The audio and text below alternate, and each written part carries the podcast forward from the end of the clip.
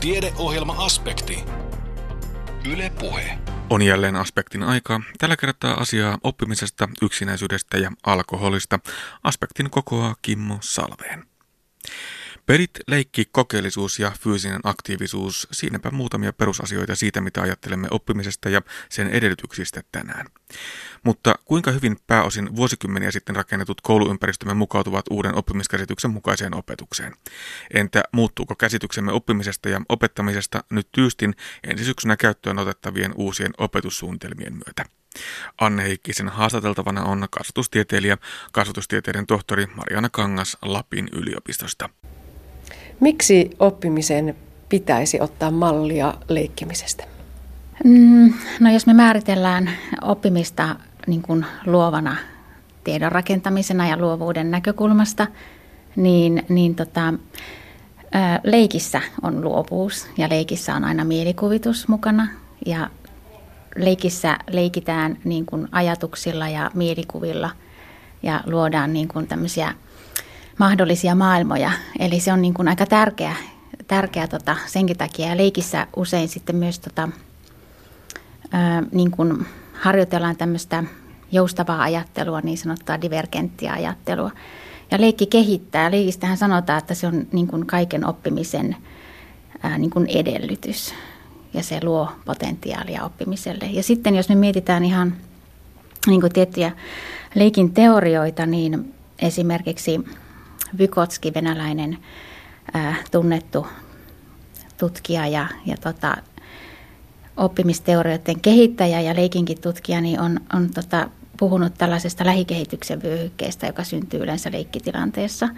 Eli siinä, niin kun, jos vaikka mietitään lasten leikkimistä, niin siinä on eri taitotasoisia lapsia ja sitten niin kuin tämmöisessä leikin viitekehyksessä, kun syntyy lähikehityksen vyöhyke, niin lapsi pääsee ikään kuin ää, potentiaalisemmalle oppimisen tasolle tai on ikään kuin päätä pidempi itseään. Puhutaan. Hän on ehkä vaikka sosiaalisempi tai pystyy ää, tekemään niin kuin, semmoisia mm, niin kuin pidemmälle meneviä tämmöisiä kognitiivisia päättelyitä tai ongelmanratkaisutehtäviä. Ja, ja tota, ja sitten tämä leikin niin kuin viitekehyksessä syntyvä tämmöinen lähikehityksen vyöhyke, niin voi olla niin kuin yhtä aikaa olemassa kaikille lapsille vaikka. Ja sitten miksi me niin kuin myös me mietitään aikuisia, kun me toimitaan yhdessä, niin, tota, niin siinä ollaan myös niin eri taitotasoilla ja ehkä eri niin kuin ammattiryhmätkin, jos tekee tiimityötä yhdessä, niin siinä sitten opitaan toisilta ja huomataan, että tuo osaa tuon paremmin ja mä pystyn nyt tässä venyttämään omaa taitoakin lähelle sitten tuota. Ja sitten niin kuin on myös tutkimustulosta siitä, että, että monesti tämmöinen lähikehityksen vyöhyke syntyy imitaatiosta, että me aletaan aluksi niin kuin vähän imitoimaan toista ja sitten ainakin lapsiryhmissä, kun on tehty tämmöisiä ideointisessioita mekin järjestettiin silloin 2000-luvun puolessa välissä, niin havaittiin tämmöinen seikka. No onko se niin, että kun sitä oppimisesta tulee kovin vakavaa, niin kadotetaan heti jo jotain sille oppimiselle olennaista? Mm, no varmaan siis ei voi sanoa näin kärjistä, että oppiminen ei saisi olla vakavaa. Että totta kai siinä niin kuin, voi olla myös niin kuin, sillä tavalla niin kuin, lainausmerkeissä vakavasta asiasta kysymys, jos olet oikein innostunut ja kiinnostunut jostakin asiasta. Että mä en ehkä näkisi sitä sillä tavalla. Mutta sitten jos niin kuin, mietitään vähän laajemmin ää, leikkiä ja varsinkin leikillisyyttä, niin tota, leikillisyys on sitten sellainen just niin kuin mielentila tai asenne siihen oppimiseen, että on niin kuin intohimoisen innostunut ja kiinnostunut jostakin asiasta ja haluaa sitä selvittää. Tai sitten jostakin jonkun taidon harjoittamisesta. Ja silloin, jos me päästään tämmöiseen ytimeen, niin silloin se oppiminenkin on yleensä potentiaalista. Puhutaan myös leikillisistä oppimisympäristöistä. Kuinka erilaisilta ne näyttävät, kun ne vaikkapa meille kaikille tutut luokkahuoneet, jossa on opettajan pöytä edessä ja pulpetit siinä ja, ja katsotaan sitten sitä edessä istuvan niskaa. No leikillinen oppimisympäristö, miten tota, on itse sitä määritellyt ja meidän tutkimusryhmissä Lapin yliopistossakin ollaan määritelty, niin se on tietysti ei pelkästään fyysinen ympäristö, vaan se on myös psyykkinen ja sosiaalinen ja, ja, ja kulttuurinenkin ympäristö. Eli tietysti se tilat niin kuin voi vaikuttaa siihen leikilliseen oppimisympäristöön, mutta enemmänkin sitten ehkä se vuorovaikutus, mikä siellä syntyy ja se pedagogiikka, mikä siellä on taustalla. Eli niin kuin vaikka leikillisen oppimisympäristön elementteinä ollaan toki puhuttu sitä, että, että käytetään niin kuin leikkiä ja peliä ja, ja tarkoituksenmukaisesti erilaista teknologiaa tai digitaalisia välineitä, mutta, mutta sitten myös se opettaja tai ohjaaja tai joku muu ryhmässä voi niin kuin olla se leikillisen niin kuin mielentilan tai asenteen tai sellaisen tunnelman niin kuin luoja ja sitten silläkin on merkitystä. Eli tosiaan ei voi puhua vaan siitä luokasta. Se on aika suppea ajatus oppimisympäristönä. Joo, kyllä. Että, että tota, niin kuin tänä päivänä puhutaan, mennään luokkahuoneesta ulos, koulun seinät huokoistuu, niin kuin ollaan esimerkiksi käytetty tätä termistä. Ja, ja tota, mennään metsiin pelaamaan. Meillä voi olla siellä mukana mobiililaitteita ja ne voi olla digitaalisia pelejä sielläkin esimerkiksi. No, tämä kuulostaa ihan oppimisen ja opetuksen vallankumoukselta. Ollaanko sellaisen kynnyksellä? No joo, tavallaan voidaan puhua vallankumouksesta, mutta toisaalta tosiaan en, ei voida, että on aina peli, pelejä ja leikkejäkin käytetty. Mutta nyt meillä on niin paljon erilaisia niin kuin mahdollisuuksia just vaikka tehdä yhteistyötä maapallon toiselle puolelle ja järjestää niin kuin sellaisia pieniä projekteja vaikka oppilasryhmien kesken. Ja, ja on niin kuin sitäkin kautta... Ö, uutta, mutta sitten se, että jos me puhutaan tilallisesti siitä, että me lähdetään sieltä luokkahuoneesta ulos, niin, niin toki se ei ole niin kuin itseisarvo se, että me lähdetään sinne vaan niin kuin jostakin epämääräisestä syystä, vaan se syy on se, että me halutaan tehdä pedagogisesti mielekkäämpiä niin kuin oppimiskokemuksia tai tarjota oppilaille. Ja että tota, jokainen voisi olla siellä ympäristössä niin kuin oma, oma tota, agenttinsa siinä oppimisessansa ja, ja tota, Mm. No mutta meillä on tulossa uudet OPSit, uudet opetussuunnitelmat ovat ihan nyt varmaan kunnissa ja kaupungeissa viimeistelyssä tällä hetkellä ja tulevat sitten käyttöön kesän jälkeen, kun lapset palaavat takaisin kouluihin. Miten vahvasti nämä ajatukset näkyvät myös siellä uusissa OPSeissa? No, kun olen itse lähtenyt silloin 2003 tutkimaan ja kehittämään tämmöisiä leikillisiä oppimisympäristöjä, eli miten me saadaan oppimisympäristöistä toiminnallisempia, miten siellä voi olla mukana enemmän leikki ja pelit. Eli, eli yli 13 vuotta sitten, niin nyt kun katsoo tätä päivää, niin me ollaan oltu silloin aika pioneereja niissä ajatuksissa ja niissä tekemisissä. Ne, niin ne ympäristöt ja teknologiat silloin ei ollut tietenkään sitä samaa luokkaa kuin tänä päivänä, mutta tota, nyt huomaa, että uusissa opetussuunnitelmassa on nimenomaan näitä ajatuksia. Eli, eli opet, oppilaat toiminnallistetaan ää, ja, ja mennään ulos, käytetään teknologiaa, hyödynnetään leikkimistä, hyödynnetään pelejä. Niin nämä on kaikki nyt siellä mukana, joka on tietysti tosi innostavaa. Edelleen täytyy vielä heittää se negatiivinen ajatus, että suurin osa lapsistamme käy niissä 70-80-luvuilla rakennetuissa kouluissa, jotka eivät ehkä ympäristönä ole niitä tämmöisiä leikillisiä oppimisympäristöjä parhaimmillaan. Mitä voi tehdä? No, niin kuin sanoin, niin se on tietenkin tosi harmi, että meillä on myös niin kuin paljon epäterveitä kouluja tai paikkoja, missä joudutaan niin kuin järjestämään opetusta. Mutta se ei mun mielestä välttämättä poissulje sitä, etteikö siitä oppimisympäristöstä voisi tehdä myös leikillistä, että opettaja omalla toiminnallaan voi, voi sitten miettiä, että miten rakentaa vaikka yhteistyötä sinne koulun ulkopuolisiin tahoihin, vaikka luontokouluun, tiedekeskukseen – tai johonkin yritykseen tai johonkin muuhun, että ollaan vaikka enemmän pois sieltä koulusta. Mä tiedän opettajia vaikka yläkoulusta, jotka systemaattisesti lähtee oppilaiden kanssa kauemmas retkelle, jos se on niin kuin vaan mahdollista vaikka taloudellisesti. Että, ja, ja sitten se, että niin kuin just sanoin siitä, että, että lopenperin myös se, on niin kuin se jostakin aiheesta, jos opettaja on innostunut ja on, osoittaa sellaista leikillisyyttä sitä aihetta kohtaan, niin se sitten myös niin kuin luo leikillistä oppimisympäristöä. No mitä sanot Marjana Kangas, muuttuuko meillä tässä vallankumouksessa käsitys siitä oppimisesta, käsitys opettamisesta? No se on jo muuttumassa, että kyllähän me ei enää puhuta opet- opettajasta puhuvana päänä luokan edessä, että opettajalla on erilaisia rooleja ja opettaja mahdollistaa ja tukee oppimista, ja, mutta myös totta kai puhuu siellä luokan edessä ja pitää, pitää yllä, yllä myös järjestystä riippuen minkä ikäisistä lapsista puhutaan.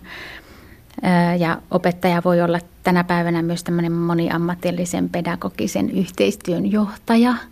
Ja, ja tota, eli eli tota, on tärkeässä roolissa silloin, kun mietitään niin kuin näitä opintokokonaisuuksia, vaikka suhteessa sinne ulkopuolisiin tahoihin, minkä kanssa tehdään yhteistyötä. Että kun on tehty vaikka digitaalisten pelien yhteydessä op, tämmöisiä opetuskokeiluita, ja mekin tehtiin sellainen kirjallisuuskatsaus tässä pari vuotta sitten aiheesta, ja niin, niin kuin se, että opettaja, kun lapset pelaa vaikka jotain digitaalista peliä, joka on tarkoitettu johonkin tiettyyn oppimiseen tai oppimisaiheeseen tai taitojen opiskeluun, niin yhtäkkiä voikin tulla merkittäväksi niin sanotut tämmöiset opetukselliset hetket, teachable moments. Ja se oli kauhean kiehtova ajatus. Eli kun lapsi vaikka pelaa jotain peliä siellä ryhmässä ja hänelle tulee joku ongelmatilanne, että hei, että mitä tämä tarkoittaa vaikka tässä, jos aiheena on vaikka ollut kemia – tietyssäkin noissa peleissä. Niin sitten siinä kohtaa opettaja on se apu, joka antaa tietoa. Sä olet Marjana Kangas tutkinut tosiaan pitkään pelejä, leikkejä, kokeellisuutta ja fyysistä aktiivisuutta opetuksessa. Mihin suuntaan se tutkimus on menossa? Mitkä on sellaisia kiinnostavia hypoteeseja juuri nyt? Mm, aika paha kysymys, kun oikeastaan jatkaa niistä, mistä nyt, mitä on niin tutkinutkin. Ja ehkä se, että No se voisi olla, niin jos kansallisella tasolla puhutaan, niin kiinnostavaa, että kuinka hyvin nämä lähtee laajasti käyttöön nyt nämä uudet ajatukset, että tuleeko kuinka paljon niin kuin eroavaisuuksia ja, ja vastustustakin sitten ehkä joissakin paikoissa. Tietysti se on niin kuin, semmoinen signaali on, että ei pelkästään meidän koulujärjestelmä, joka on kansallis, kansainvälisesti niin kuin saanut mainetta, mutta myös sitten nämä opettajan koulutus ja tämä leikki, pelit, niin kuin aihe on sellainen, että se vetää ehkä niitä kansainvälisiä ihmisiä tänne katsomaan, että miten täällä Suomessa oikein nämä asiat toteutetaan. Että se voi olla sitten sellainen kiinnostava niin kuin alue myös tutkia ja kehittää ja lähteä sitten miettimään sitä, että miten me tarjotaan niin kuin heille sitä tietoa viisaasti. Näin totesi kasvatustieteiden tohtori Mariana Kangas Lapin yliopistosta. Kuopiossa huhtikuussa järjestetyn Cafe Smart tiedekahvilan teemana oli yksinäisyys. Itä-Suomen yliopiston hyvinvointisosiologian professori Juho Saaren puheenvuorossa käytiin läpi yksinäisyyteen liittyvää tutkimusta, sen kehitystä ja tuloksia. Kun minä opiskelin aikaan nakkia muusi hiukan kivikauden jälkeen, oli kaksi perustapaa, joilla ihmisten hyvinvointia ja terveyttä yritettiin selittää. Ensimmäinen lähti siitä, että yhteiskunnan rakenteissa on syy tälle eroille. Ja sen jälkeen me tarkastelimme hyvin pitkään sitä, mitkä ovat ihmisten tulot, mitkä ovat ihmisten koulutustasot, miten he asuivat ja niin poispäin. Ja me pärjäsimme hyvin pitkään näillä asioilla. Me osoitimme, että kun ihmiset asuivat niukasti, siitä seurasi sitä sun tätä, kun tulot oli pienet, siitä seurasi sitä ja tätä. Tai vaihtoehtoisesti me otimme käsimme ihmisen ja selvittelimme hänen masennustansa, hänen erilaisia sairauksiansa, hänen geneettistä pohjaansa ja todettiin, että näilläkin on jokin merkitys ihmisten hyvinvoinnille ja terveydelle. Mutta kun vuosituhannen vaihde alkoi lähestyä, me tajusimme, että me olimme kaksi kertaa väärässä. Nimittäin se selitys ihmisten hyvinvoinnille ja terveydelle ja siihen liittyville eroille ei niinkään ollut yhteiskunnassa tai yksilössä, vaan ihmisten välisissä suhteissa. Ja tällöin me emme enää olleetkaan kiinnostuneita Matista ja Maijasta, vaan Matin ja Maijan välisestä suhteesta. Miten se ihmisten välinen vuorovaikutus tuotti ihmisten elämään hyvinvointia ja terveyttä. Ja tästä oli enää pieni askel siihen, että sen sijaan, että me olisimme tutkineet edelleen sitä, miten ihmisten hyvinvointi ja terveys lisääntyy ihmisten välistä vuorovaikutuksesta, me aloimme tutkimaan tämän vuorovaikutuksen puutetta. Ja tämä ihmisten välisen vuorovaikutuksen tuottama hyvinvointi- ja terveyshyöty oli kohtuullisen selkeä. Me esimerkiksi tiedämme, että syömällä yhdessä täsmälleen samaa ateriaa kuin syömällä samaa ateriaa yksinänsä kahdessa eri kohti, niin erillänsä, mä vähän seko, seko, sekoilen nyt, mutta jos te sitten yksinänne tietyn hyvän aterian, tai sitten jos sama ateria syödään yhdessä jonkun toisen ihmisen kanssa, te olette puolitoista kertaa tyytyväisempiä elämäänne. Eli se ihmisten välinen vuorovaikutus tuotti kaikenlaista hyvää ja kannatettavaa ihmisten elämään. Niin kun me jätimme tämän, jonka me olimme valaisseet ja katsoimme sitä tutkimuksen jäänyttä varjoa, me havaitsimme, että mikään muu yksittäinen asia ihmisten elämässä ei vähentänyt ihmisten eli hyvinvointia ja terveyttä yhtä paljon kuin koettu yksinäisyys. Ja korostan tätä, että me olimme nimenomaan kiinnostuneita koetusta yksinäisyydestä.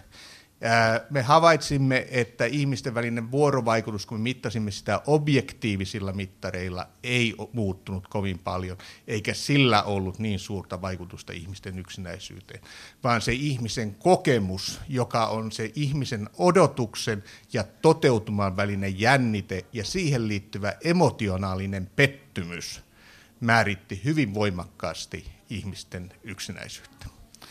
Jos minä haluan teidät, teidät muuten iloiset savolaiset surulliseksi, minulla on siihen kaksi tapaa, joilla se onnistuu varsin lyhyessä ajassa. Ensimmäinen on epävarmuuden tuottaminen teidän elämäänne, mutta ennen kaikkea sosiaalisten suhteiden puute on tämän tyyppinen elämän tyytyväisyyttä vähentävä asia. No me olemme tätä sitten hyvin monilla eri tavoilla peuhoneet ja me olemme havainneet, että noin viidennes suomalaisista on yksinäistä väkeä. Sillä tavalla, että kun me kysymme eri mittareilla, niin se on noin viidennes karkeasti ottaen, mikä väestämme kokee itsensä yksinäiseksi. Mutta kun me sitten katsomme vielä syvemmin, niin me havaitsemme, että noin 5 prosenttia suomalaisista ovat minuudeltansa yksinäisiä. Ja mitä tämä tarkoittaa? Tämä tarkoittaa sitä, että ihmiset määrittävät oman elämänsä yksinäisyyden kautta. Se on heidän minuutensa olennaisin osa. Ja nämä ihmiset, joilla minuus on yksinäisyyden määrittämä, ovat paljon sairaampia, paljon aloitekyvyttömämpiä, paljon masentuneempia – paljon vähemmän muihin ihmisiin luottavia ja ylipäätänsä elämässään, elämässään kärsiviä ihmisiä. Eli meillä on tietty määrä yksinäisyyden kokemusta noin viidennesväestöstä, mutta sitten se väki, joka eniten yksinäistä kärsii, määrittää minuutensa sen tämän ilmiön kautta. Heitä on noin 5 prosenttia väestöstä ja he ovat todella kurjassa asemassa aikoinansa äiti Teresa sanoi, että kaikkein köy- suurinta köyhyyttä on yksinäisyys, ja äiti Teresa oli tässä täysin oikeassa. Ja mikä on myös mielenkiintoista, ja nyt pyydän anteeksi termin mielenkiintoinen käyttäminen tässä, mutta siis analyyttisessä mielessä mielenkiintoista on se, että yksinäisyys on hyvin voimakkaasti ihmisiä jakava tekijä. Mistä siinä on viime kädessä kysymys? Se selittyy yhteiskunnassa, oleva, yhteiskunnassa ihmisillä olevalla statuksella. Mitä paremmassa ja vahvemmassa asemassa yhteiskunnassa olet, sitä enemmän vedät muita ihmisiä puoleesi ja sitä vähemmän sinulla on koettua yksinäisyyttä ja vastaavasti päinvastoin kun me mittaamme ihmisten statuksen ja sitten heidän niin sanotun UCLA Isolation Scale-pisteluvun, me havaitsemme lineaarisen yhteyden sillä yhteiskunnallisella statuksella ja sitten sillä yksilön, asemalla, yksilön kokemalla yksinäisyydellä. Se ei ole siis yksilön ominaisuus, vaan se on voimakkaasti kytköksissä siihen, miten yhteiskunta on organisoitunut, miten me kohtaamme toisemme kasvoista kasvoihin, kuinka tasavertaista meidän välinen vuorovaikutuksemme on. Toisaalta kun me sitten katsomme tätä ilmiötä siihen liittyvien hyvinvointi- ja terveysvaikutusten kannalta, me havaitsemme jälleen saman asian. Eli mitä korkeampi status yhteiskunnassa on, sitä parempi terveys sinulla on, parempi elämäntyytyväisyys sinulla on, sekä subjektiivisesti että erilaisilla objektiivisilla mittareilla mitattuna. Ja tästä on päätelty, että ihmisten yksinäisyys itse asiassa on sosioemotionaalinen ilmiö, joka menee ihmisen ihon alle, ja siinä on myös voimakas yhteys ihmisten aivoihin. Ja ihmisten aivoista on löydetty itse asiassa sellainen sosiaalisen kivun keskus, joka kytkeytyy, jolla on evolutiivinen tausta ja joka vaikuttaa siihen, miten me koemme yksinäisyyden.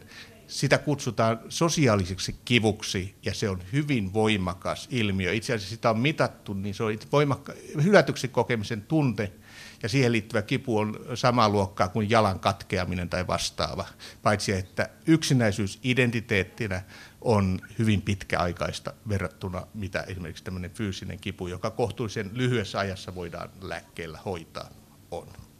Eli sillä on hyvin selkeä evolutiivinen pohja, se on meidän fysiologian sisään rakennettu ja sillä on, ehkä kuulemme Leilalta sitten tänään vähän enemmän siitä, myös sitten vaikutuksia meidän kortisonituotantoon, meidän hormonaalisiin ilmiöihin ja niin edelleen. No sen lisäksi, että yksinäisyys on monella tavalla paitsi ihmisten elämään vaikuttava ongelma, heidän hyvinvointia ja terveyttä alentava tekijä, se on myös merkittävä osa suomalaista kulttuuria. Me olemme käyneet lävitse, emme veromaksajien rahoilla, vaan vapaa-aikana, lävitse esimerkiksi suomalaisia valokuvia, joita löytyy internetistä, johon laitetaan termi yksinäisyys, joita on niin tägätty sanalla yksinäisyys. Ja me havaitsemme yhä uudestaan saman ilmiön. Meillä on tuhansia ja tuhansia kasvottomia ihmisiä tyhjillä paikoilla. Tai sitten meillä on yksinäisiä joutsenia pellolla tai yksinäisiä ihmisiä pellolla ylipäätään avoimilla paikoilla. Meiltä löytyy valtaisa määrä tämän tyyppistä kirja, niin kuin valokuva-aineistoa. Sen lisäksi me olemme käyneet lävitse suomalaisia iskelmiä, ja jälleen korostan, ei veromaksien rahoilla. Te ette maksa tätä. Meillä pitää olla harrastuksia, me harrastamme tämmöisiä asioita. Ja me olemme havainneet, että kun me käytiin lävitse niin suomalaisia huippuiskelmiä, niin yksinäisyys voittaa rakkauden kymmenen suhteessa yhteen. Suomalaisissa iskelmissä ja suomalaisissa rock-sanoituksissa me olemme yksin eri paikoissa, rannoilla, tyhjissä taloissa. Emme halua, että toiset näkevät meidät nyt, mutta ehkä joskus tulevaisuudessa, kun menee paremmin. Talot narisuttaa nurkkiansa ja tällä tiellä ollaan synkissä oloissa ja viikonloppuisia ollaan ja niin mitä nyt sattuu löytymäänkään. Ja se on selvästikin suomalaisen yhteiskunnan kulttuurin osa. Mutta se ei ole ollut meillä niin näkyvä niin pit, kovin pitkään. Toki meillä on hyvin pitkälle 1960-luvultakin yksinäisyysiskelmiä, mutta selkeästi tämä teema korostuu 1980, 90 ja 2000-luvulla. Ja mikä mielenkiintoista, ainakin siinä maailmassa, jossa minä elän, on myös se, että tämä ilmiö on myös suomalaisessa kirjallisuudessa läsnä.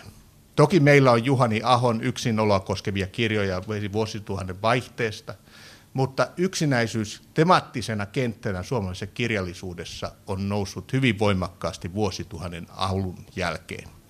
Ja jos ne, jotka käyvät internetissä, niin googlatkaapa sisältää yksinäisyyttä niminen kirjablogi, johon Jaana Huhta ja minä olemme bloganneet 80 yksinäisyyskirjaa.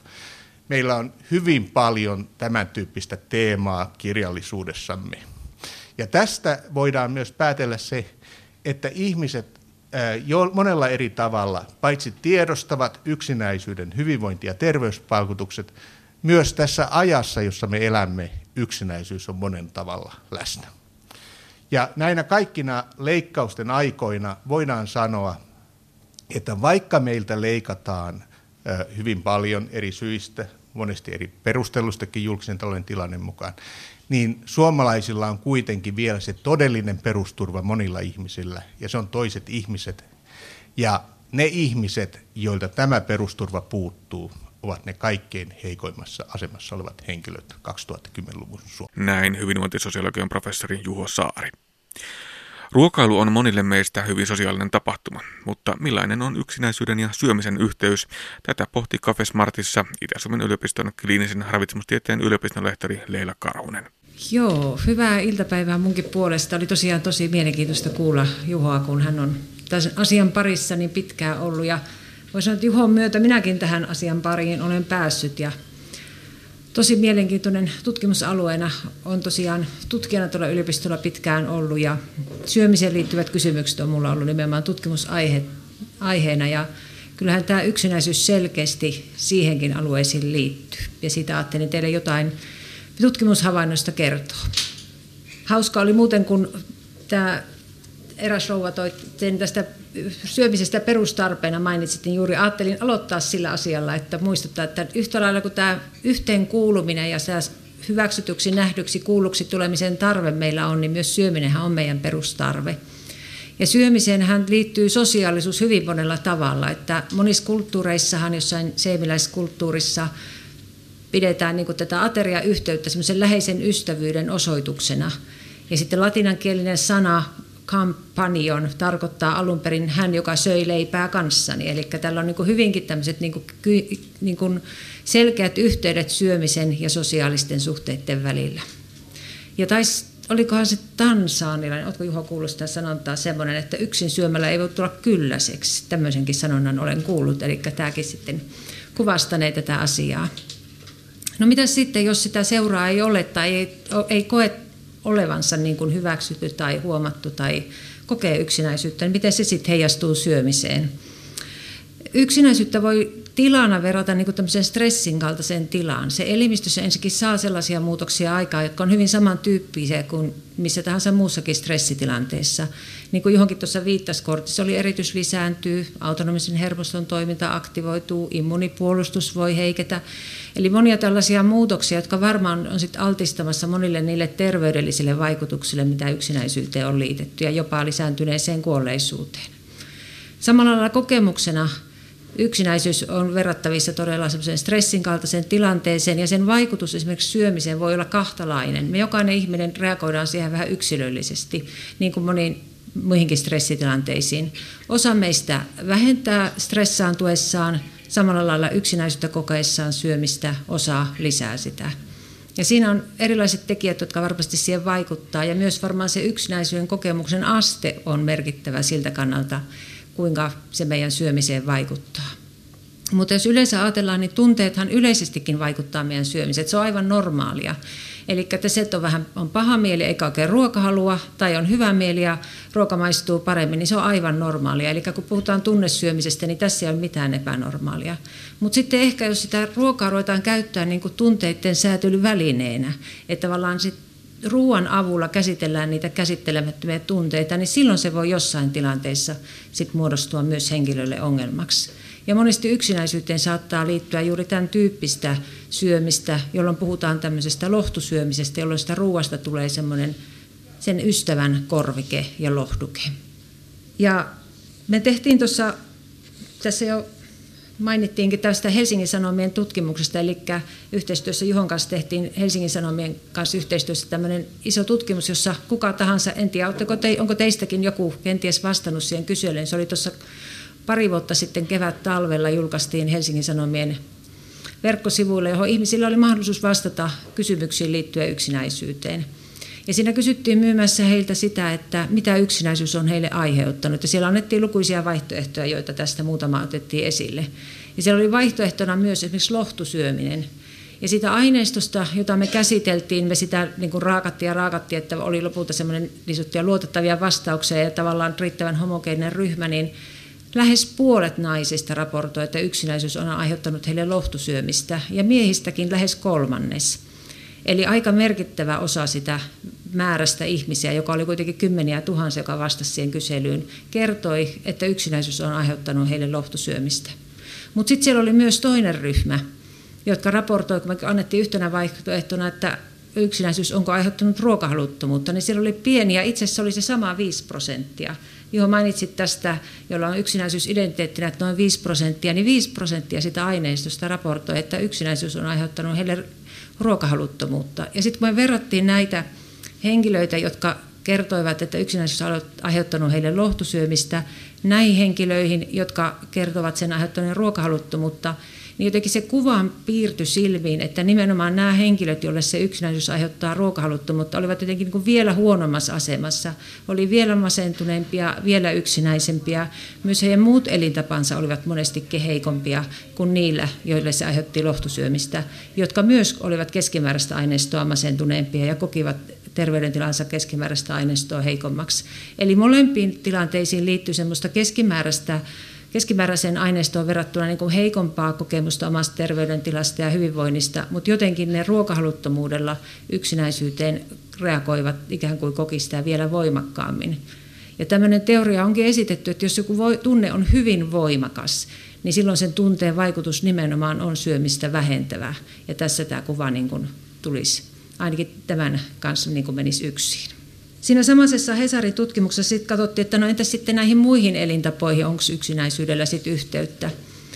On aikaisemmissakin tutkimuksissa on raportoitu sitä, että yksinäiset esimerkiksi tupakoi enemmän, käyttää alkoholia enemmän, ruokavalion laatu on heikompi, harrastaa liikuntaa vähemmän ja hyvin samanlaisia tuloksia nähtiin myös siinä. Eli ylipäätään on nähty, että yksinäisyys näyttäisi liittyvän tällaisiin heikompiin elintapoihin. No mistä se sitten voisi johtua?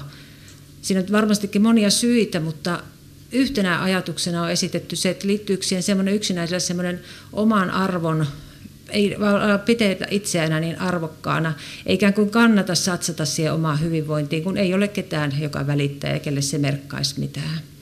Eli jotenkin me tarvitaan toisiamme myös siihen, että me pystytään muuttaa meidän terveyskäyttäytymistä, ylläpitää hyviä elintapoja.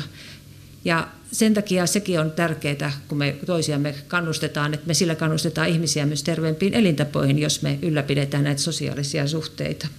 Ja me rakennettiinkin sellainen, sit sellainen ja sitten se mikä kanssa tuli siinä tutkimuksessa, niin kun katsottiin yksinäisyyden yhteyttä painoon, niin nähtiin myös se, mikä on myös aikaisemmissa tutkimuksissa havaittu, että suurempi yksinäisyys oli yhteydessä suurempaan painoon. Ei ne erot välttämättä hirveän suuria ollut, mutta jos jotain, niin se oli hyvin lineaarinen. Mitä enemmän yksinäisyyttä, sen suurempi keskimääräinen painoindeksi henkilöillä oli. Ja myöskin sitä enemmän henkilöillä oli laihdutusyrityksiä elämässä aikana. Eli ikään kuin sitä pyrkimystä ja yritystä kontrolloida sitä painoonsa selvästikin oli enemmän. Sitten kun me sitä vähän tilastollisesti tarkasteltiin, että no mitkä tekijät saattaisi selittää sitä yhteyttä sitten, ja katsottiin sitten, että selittyykö se vaikka tulotasolla tai sukupuolella tai iällä tai koulutuksella tai jollain muulla tällaisella, mikään näistä ei selittänyt tätä yhteyttä.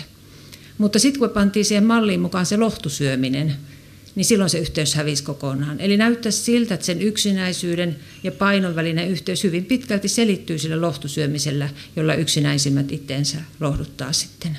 Se, missä ryhmässä ehkä kaikista voimakkaimmin, sit jos ajatellaan yksinäisyyden ja syömisen välisiä yhteyksiä, missä on kaikista, ehkä ne kaikista voimakkaimmat ne yhteydet ja voidaan havaita, me ei sitten niin kuin, ei yksittäisenä ryhmänä tässä Helsingin Sanomien tutkimuksessa tätä tarkkailtu, mutta ehkä siellä osana aineista oli heitäkin, mutta mitä tutkimukset kertoo muuten, ne on henkilöt, jotka kärsivät syömishäiriöistä. Eli se syöminen on todella ihan tälleen niin kuin kliinisesti arvioituna häiriintynyttä. Ja tiedätte varmaan, on syömishäiriöitä, on jos nyt karkeasti ajatellaan, niin kahdenlaisia. Toiseen liittyy sellainen syömättömyys, puhutaan anoreksiasta, laihushäiriöstä, ja toinen on sitten tämmöinen ahmintatyyppinen ongelma, Molemmissa tapauksissa on liitetty yksinäisyys siihen syömisproblematiikkaan. Usein henkilöt, jotka on sairastunut syömishäiriöön, kertovat, että jo ennen kuin he sairastuivat syömishäiriöön, he kärsivät yksinäisyydestä enemmän kuin heidän ikäisensä muut henkilöt oli kärsineet. Ja toisaalta on nähty, että siinä vaiheessa, kun henkilö on lähtenyt ehkä toipumaan syömishäiriöstä ja sitten hän altistuu taas sille yksinäisyyden kokemukselle, niin hän helpommin sitten ikään kuin palaa siihen häiriökäyttäytymiseen.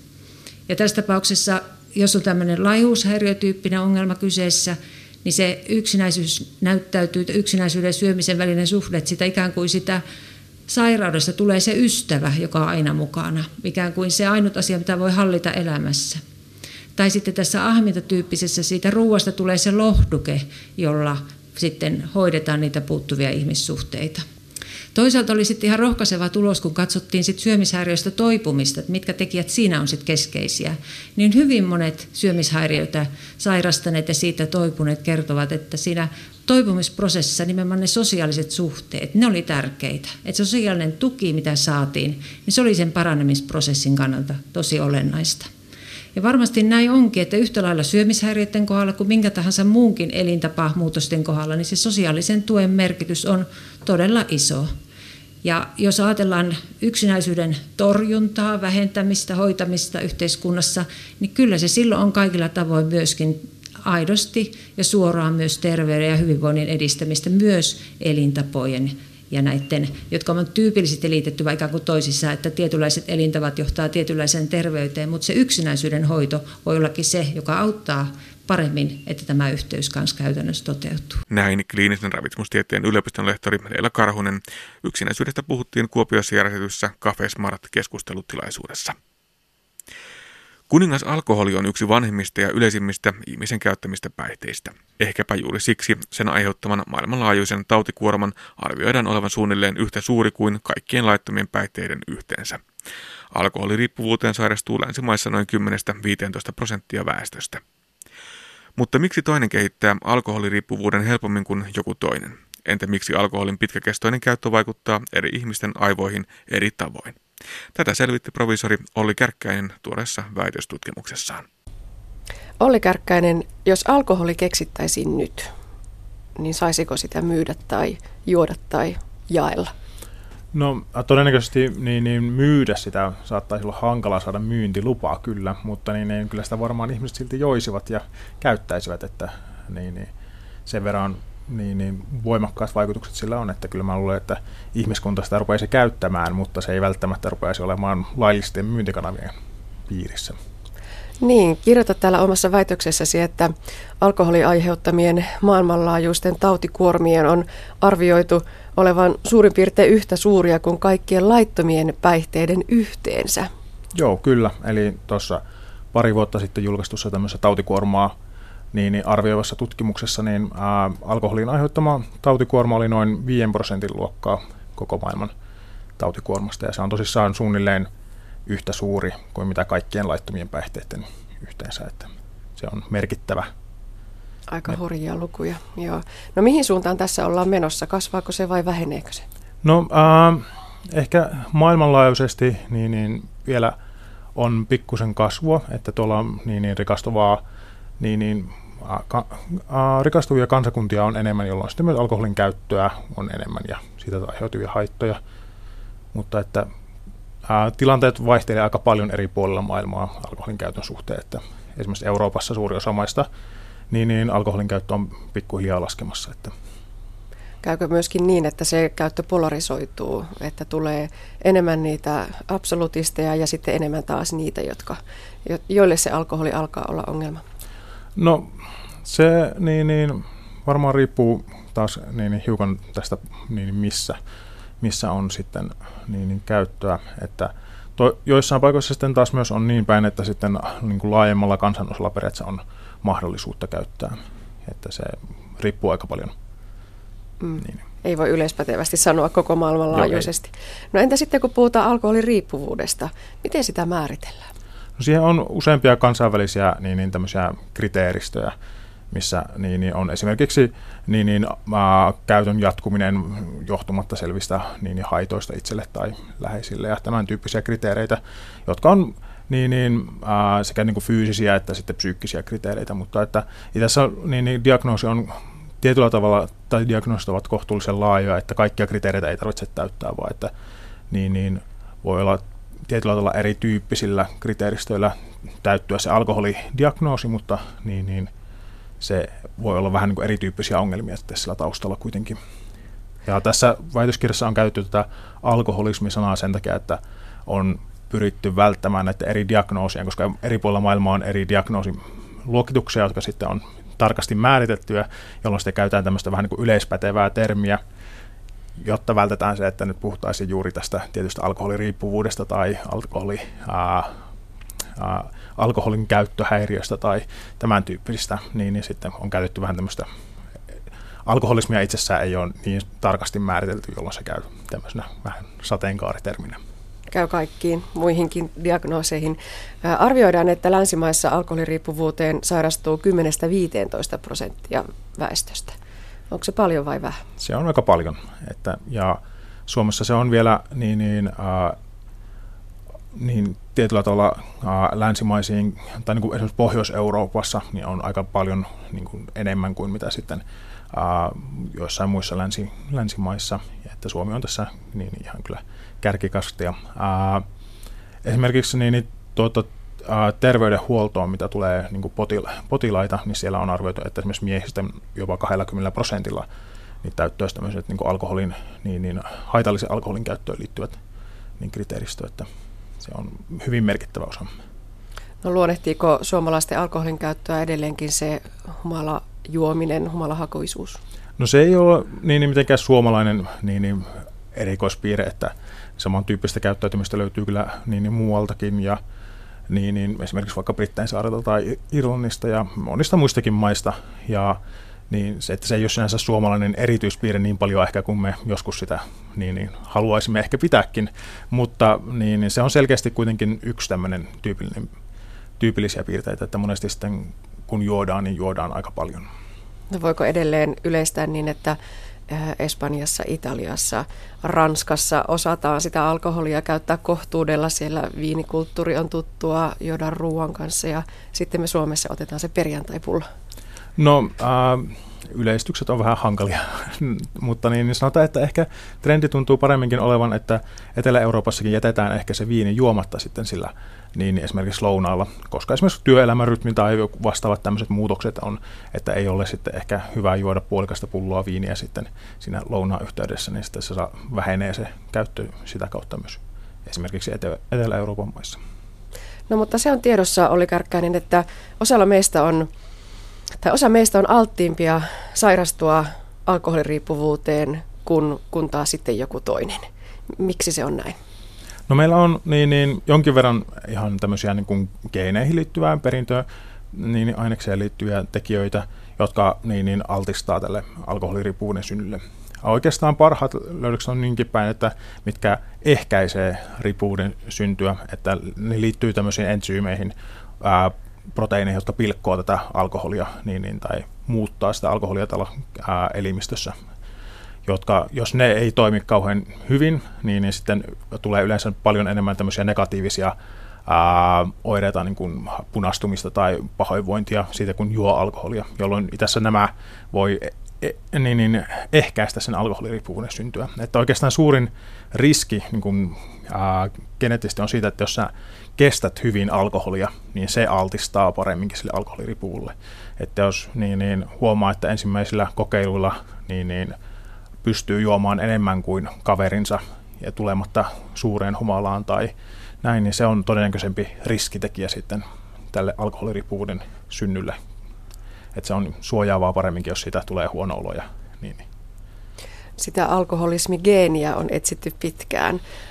Joko siitä voi tavallaan luopua sitä ajatuksesta, että löytyy yksi tietty tarkka geeni? Joo, siitä voi luopua. Että yhtä tarkkaa geeniä niin, niin ei ää, näin monipuoliseen niin käyttäytymis, käyttäytymisprofiilien löydy. Joo. Mutta tosiaan se geneettinen alttius on yksi, mutta sitten nostat täällä väitöksessäsi esille myös sen, että elämänhistoriallinen tausta vaikuttaa myös. Eli pelkästään se, että olet geneettisesti saanut joko sen suojaavan tai altistavan muodon, niin se ei vielä tarkoita käytännössä sitä, että on varma, varma elämänkulku, että näin tässä tulee käymään. Joo, eli no, alkoholin kohdalla niin kuin kaikkeen niin, niin päihteiden kohdalla meillä tietysti on aina oltava altistus sille.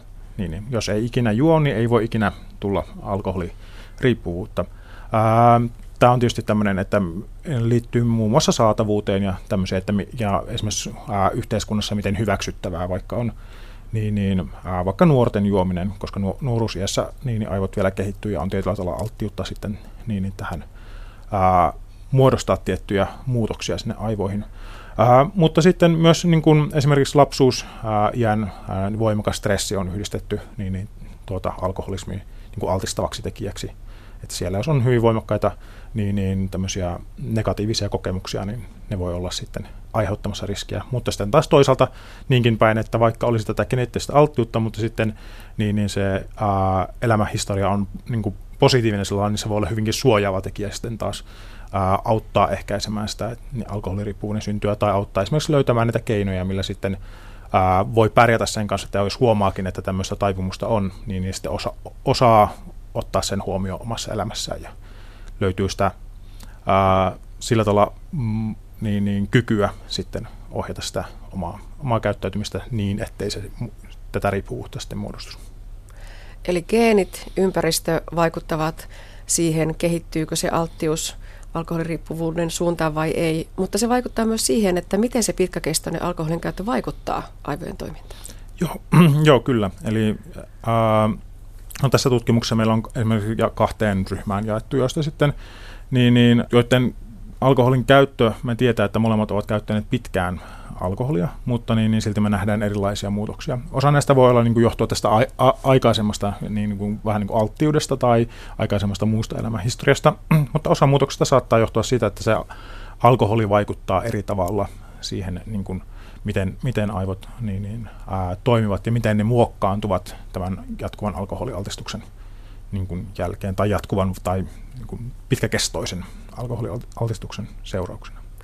Eli on tämmöisiä kaikille alkoholisteille yhteisiä piirteitä ja sitten niitä erillisiä piirteitä. Ja ne näkyy sitten eri tavalla eri tyypin alkoholismista kärsivillä ihmisillä. Puhutaan tällaisista tyypin yksi alkoholisteista ja tyypin kaksi alkoholisteista. Mikä se näiden ryhmien keskeisin ero on? No, äh, tämä on tämmöinen typologia, joka pyrkii selkeyttämään, niin kuin tekemään tämmöisen käytännön tason yksinkertaistuksen niin kuin laajasta kirjosta eri, erityyppisiä alkoholisteja. Ja, ää, sen ajatus on siis helpottaa sekä tutkimusta, mutta myös niin, niin, ää, esimerkiksi kliinistä työtä. Ja tärkeimpiä niin, niin tämmöisiä kriteeristöjä, niin, niin siinä on ää, tämä nuorella jäällä alkava alkoholismi, tyypin 2 alkoholismi, jossa yleensä niin, niin liittyy tämmöistä epäsosiaalista, niin, niin antisosiaalista käyttäytymistä ää, monesti niin väkivaltaista käyttäytymistä, hyvin impulsiivista käyttäytymistä. Tämä on ehkä se selkeimmin erottuva ryhmä, joka on pienempi osa kuitenkin sitten näistä kokonaisuudessa. Eli on arvioitu, että suunnilleen 20 prosenttia niin, niin alkoholista tuli sitten tähän, niin kuin tähän kategoriaan, jotka olisi jossa niin alkoholiriippuvuus alkaa nuorella iällä ja niin, niin heillä on tätä epäsosiaalista käyttäytymistä. Sitten suurin osa alkoholisteista kuuluisi itse asiassa tähän tyypin yksi ryhmään, jolla on alkoholiriippuvuus alkaa vasta myöhäisemmällä iällä ja sitten kehittyy pikkuhiljaa ja heillä on ehkä tämmöistä niin kuin ahdistustaipumusta, että jota, jota tämä pitkäkestoinen alkoholin käyttö todennäköisesti sitten niin kuin vahvistaa. Tai... No mitkä ne muutokset, erot oli näiden kahden eri ryhmän välillä? No äh, me nähdään äh, tässä väitöstutkimuksessa muun muassa niin, niin glutamanergisessä järjestelmässä, joka on tämmöinen aivojen äh, niin, niin, äh, stimuloiva järjestelmä, niin, niin, joka äh, ki, no, kiihdyttävä järjestelmä. Äh, normaali aivotoiminta on hyvin pitkälti liittyvä, mutta siellä me nä- nähdään esimerkiksi muutoksia tämmöisessä pihtipoimu niin, niin aivorakenteessa. Äh, ja siellä tämä muutos voisi liittyä näillä tyypin kaksi alkoholisteilla, jotka olivat impulsiivisia. Niin, niin me näimme muutoksen nimenomaan tässä anteriorisessa e, niin, niin pihtipoimussa, joka on merkittävässä osassa, kun arvioidaan niin, niin käytöksen ää, hyötyjä ja haittoja. Erityisesti niin kuin tämmöistä, ää, halutaanko, tai onko minkälainen tämä palkkion arvo on juuri nyt verrattuna sitten tämmöinen palkkio myöhemmin.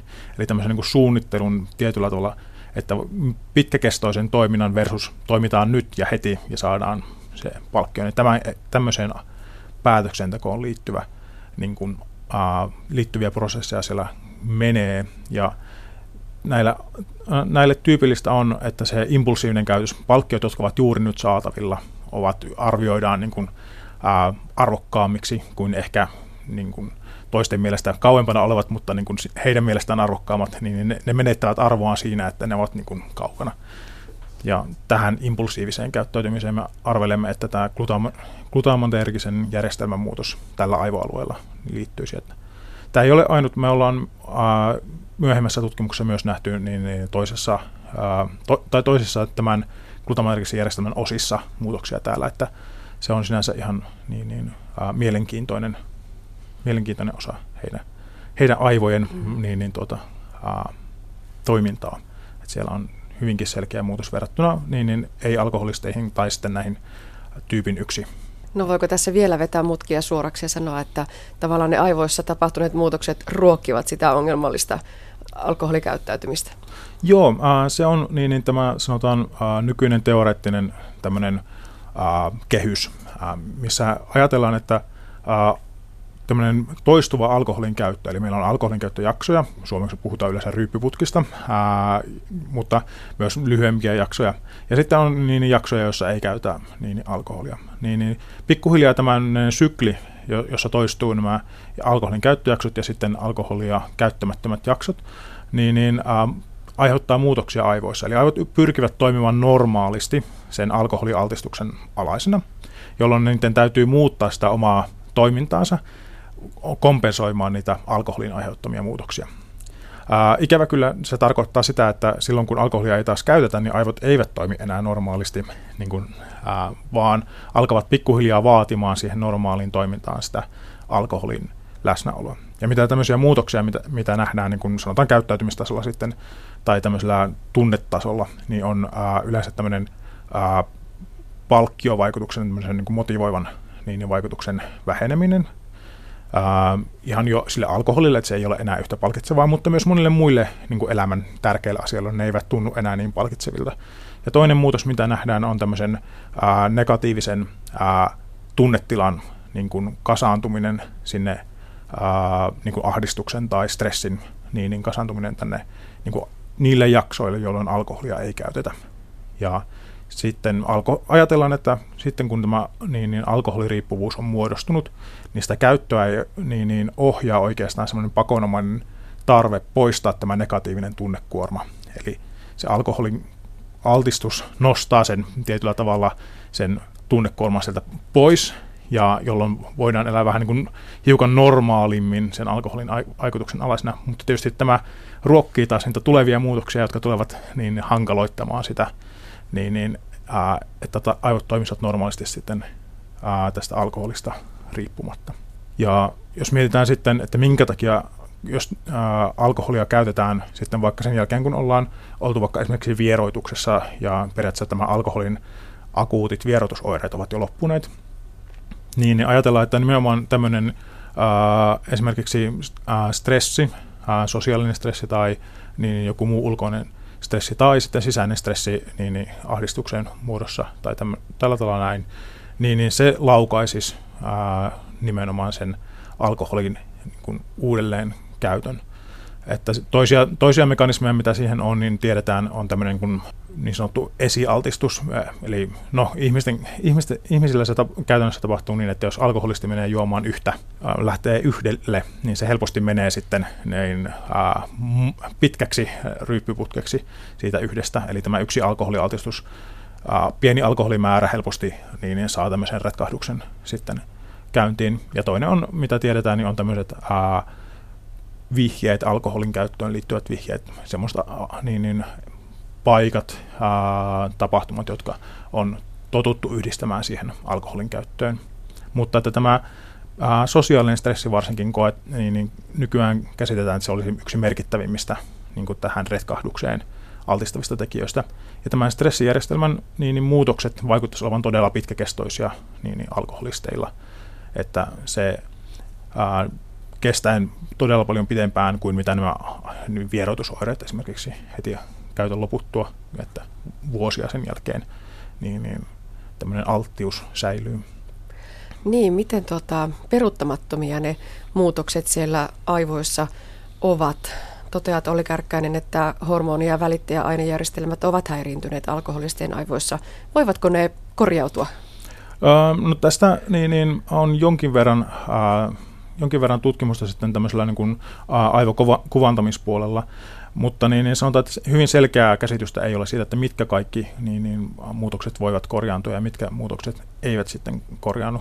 Että äh, siinä vaiheessa, kun on, ollaan tässä alkoholismi, alkoholismi niin kuin kategoriassa, niin puhutaan jo todella niin kuin vakavasta, niin, niin, ää, äh, vakavasta sairaudesta, joka on niin, niin, nykykäsityksen mukaan krooninen ja niin, niin, relapsoiva, siis ää, äh, uusiutuva. Eli äh, se, että se kroonisuusajatus tulee, tai tietyllä tavalla sitä voisi verrata esimerkiksi tyypin 2 niin, niin diabetekseen, ja jossa tämä ää, on sekä riskitekijöitä, mitkä altistaa, sitten meillä on ympäristön, niin, niin, ympäristötekijöitä, mitkä altistaa saamaan niin, niin, tämän taudin. Sitten kun tauti on saatu, niin sen jälkeen, jos sitä ei hoideta ää, aktiivisesti, tauti tulee uudelleen esiin se muoto, mikä on. Eli alkoholismissa nyt tarkoittaa siis sitten retkahdusta ryppyputkea tai niin, niin, alkoholin käytön lisääntymistä. Mutta esimerkiksi tyypin 2 niin, niin, diabeteksessa sitten taas, niin meillä, niin jos emme käytä esimerkiksi lääkitystä tähän hoitoon tai elämäntapa, elämäntapamuutoksia, niin tämä ää, insuliinijärjestelmä ei tule toimimaan normaalisti, niin alkoholistin kohdalla voimme ajatella, että esimerkiksi tämä stressijärjestelmä ei toimi normaalisti ilman niin tämmöistä aktiivista aktiivista hoitoa, joka voi olla niin, niin psykososiaalista niin, hoitoa tai sitten lääkehoitoa. Ja se, miksi meidän on tärkeää tietää tämä asia ja, ja miksi tämä väitöksesi ä, tulokset ovat tärkeitä, on se, että olisi tärkeää tunnistaa ne potilaat, jotka hyötyy siitä hoidosta, mitä meillä jo nyt on ja, ja on kehitteillä.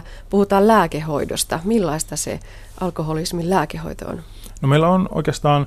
Äh, perusajatus on tosissaan ehkäistä näitä niin, niin, retkahduksia. Ja meillä on kaksi niin, niin, päästrategiaa siinä, joista toinen on tämmöinen tietyllä tavalla pelotusvaikutukseen niin, niin, pohjautuva ää, disulfiraami, tunnetaan myös antapuksena, jossa niin, niin, jos tätä lääkehoitoa käytetään ja, ja jos silloin juo niin, niin, alkoholia, niin saa tämmöisen ää, voimakkaan pahoinvointireaktion, ää, puhutaan antapusreaktiosta, ja niin, niin, joka sitten aiheuttaa sen, että niin, ää, se alkoholin käyttö ei ole, ei ole miellyttävää, vaan aiheuttaa tämän negatiivisen ää, tunne, niin kuin negatiivisen tilan, ää, jota sitten pyritään, potilas välttäisi sen puolesta.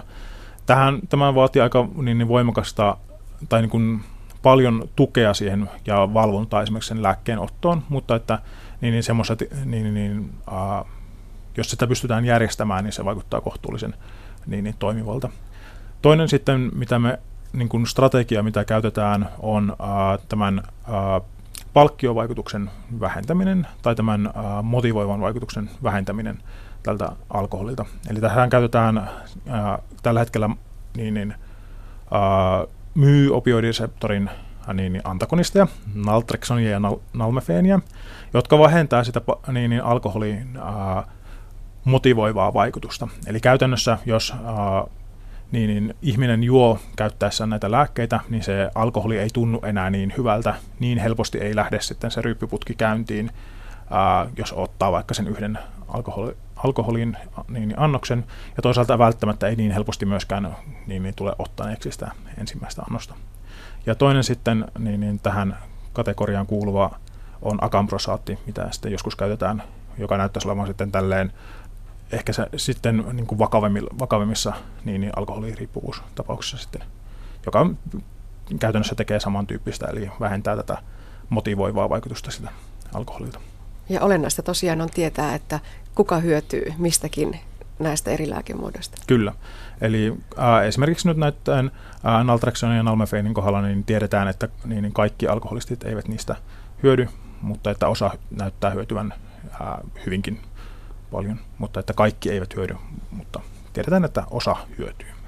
No onko lääkehoitoon tulossa jotain uutta ja mullistavaa vai onko tavallaan tässä nyt olemassa se tarjotin, mitä ajatellaan, että, että on no siis, mahdollista? Eli uh, uutta ja mullistavaa tutkitaan koko ajan, mutta niin en osaa tällä hetkellä sanoa, että mikä olisi nyt se, joka tulee mullistamaan niin, niin pelikentän. Toivon mukaan sieltä on useitakin tulossa. Ja yksi osa-alue, mihin niin, niin tarvittaisiin lääkehoitoa, on nimenomaan näiden stressin laukaisema niin, niin tuo ää, retkahtaminen, tämä alkoholikäytön uud- uudelleen tuleminen. Et siihen meillä ei ole oikeastaan tehokkaita lääkkeitä, jotka ehkäisivät tätä stressin laukaisemaa niin, niin, ää, alkoholin, alkoholin käyttöä. Et se on semmoinen kenttä, mitä, missä tutkitaan paljon ja siinä on useita mielenkiintoisia kandidaatteja tuolla ää, nyt menossa, mutta ne ei ole vielä siinä vaiheessa, että ne olisi niin, niin, ää, käytössä. Mutta että se, sanotaan, ää, kliininen tutkimus tulee sitten selvittämään, että mitkä niistä olisivat hyödyllisiä sitten hoidossa. No mutta oma väitöksesi Olli Kärkkäinen on nyt valmis. Mistä näkökulmasta tutkimus jatkuu? Ää, tutkimus jatkuu siitä, että tässä tosissaan tutkittiin nyt kuolleiden alkoholistien aivoja, jolloin meillä nähdään vaan se lopputilanne, miltä tilanne näyttää siinä vaiheessa, kun niin, niin henkilö on kuollut. Jolloin me ei hirmu paljon voida tältä pohjalta sanoa, että mikä se on sitten se syy, syy ja seuraus ollut, että onko tämä nyt johtunut tästä pitkäaikaista alkoholin käytöstä vai onko se sitten ollut joku tämmöinen altistava tekijä. Me voidaan jonkin verran päätellä näitä asioita niin, niin esimerkiksi eläinkokeiden tai sitten kliinisten kokeiden niin, niin pohjalta, että että mit, mikä niin, niin on tämä syy, syy-seuraussuhde, mutta että tämän selvittäminen on nyt ehkä se, mitä, mitä ollaan jatkamassa, jatkamassa sitten tulevaisuudesta. Lähdetään katsomaan tarkemmin, että mikä tämä syy-seuraussuhde on. Provisori Olli Kärkkäisen väitöstutkimus tarkastettiin Itä-Suomen yliopistossa huhtikuussa. Näin päätyy tämänkertainen aspekti. Lisää aiheestamme löydät netissä osoitteesta kantti.net kautta aspekti sekä Yle Areenasta.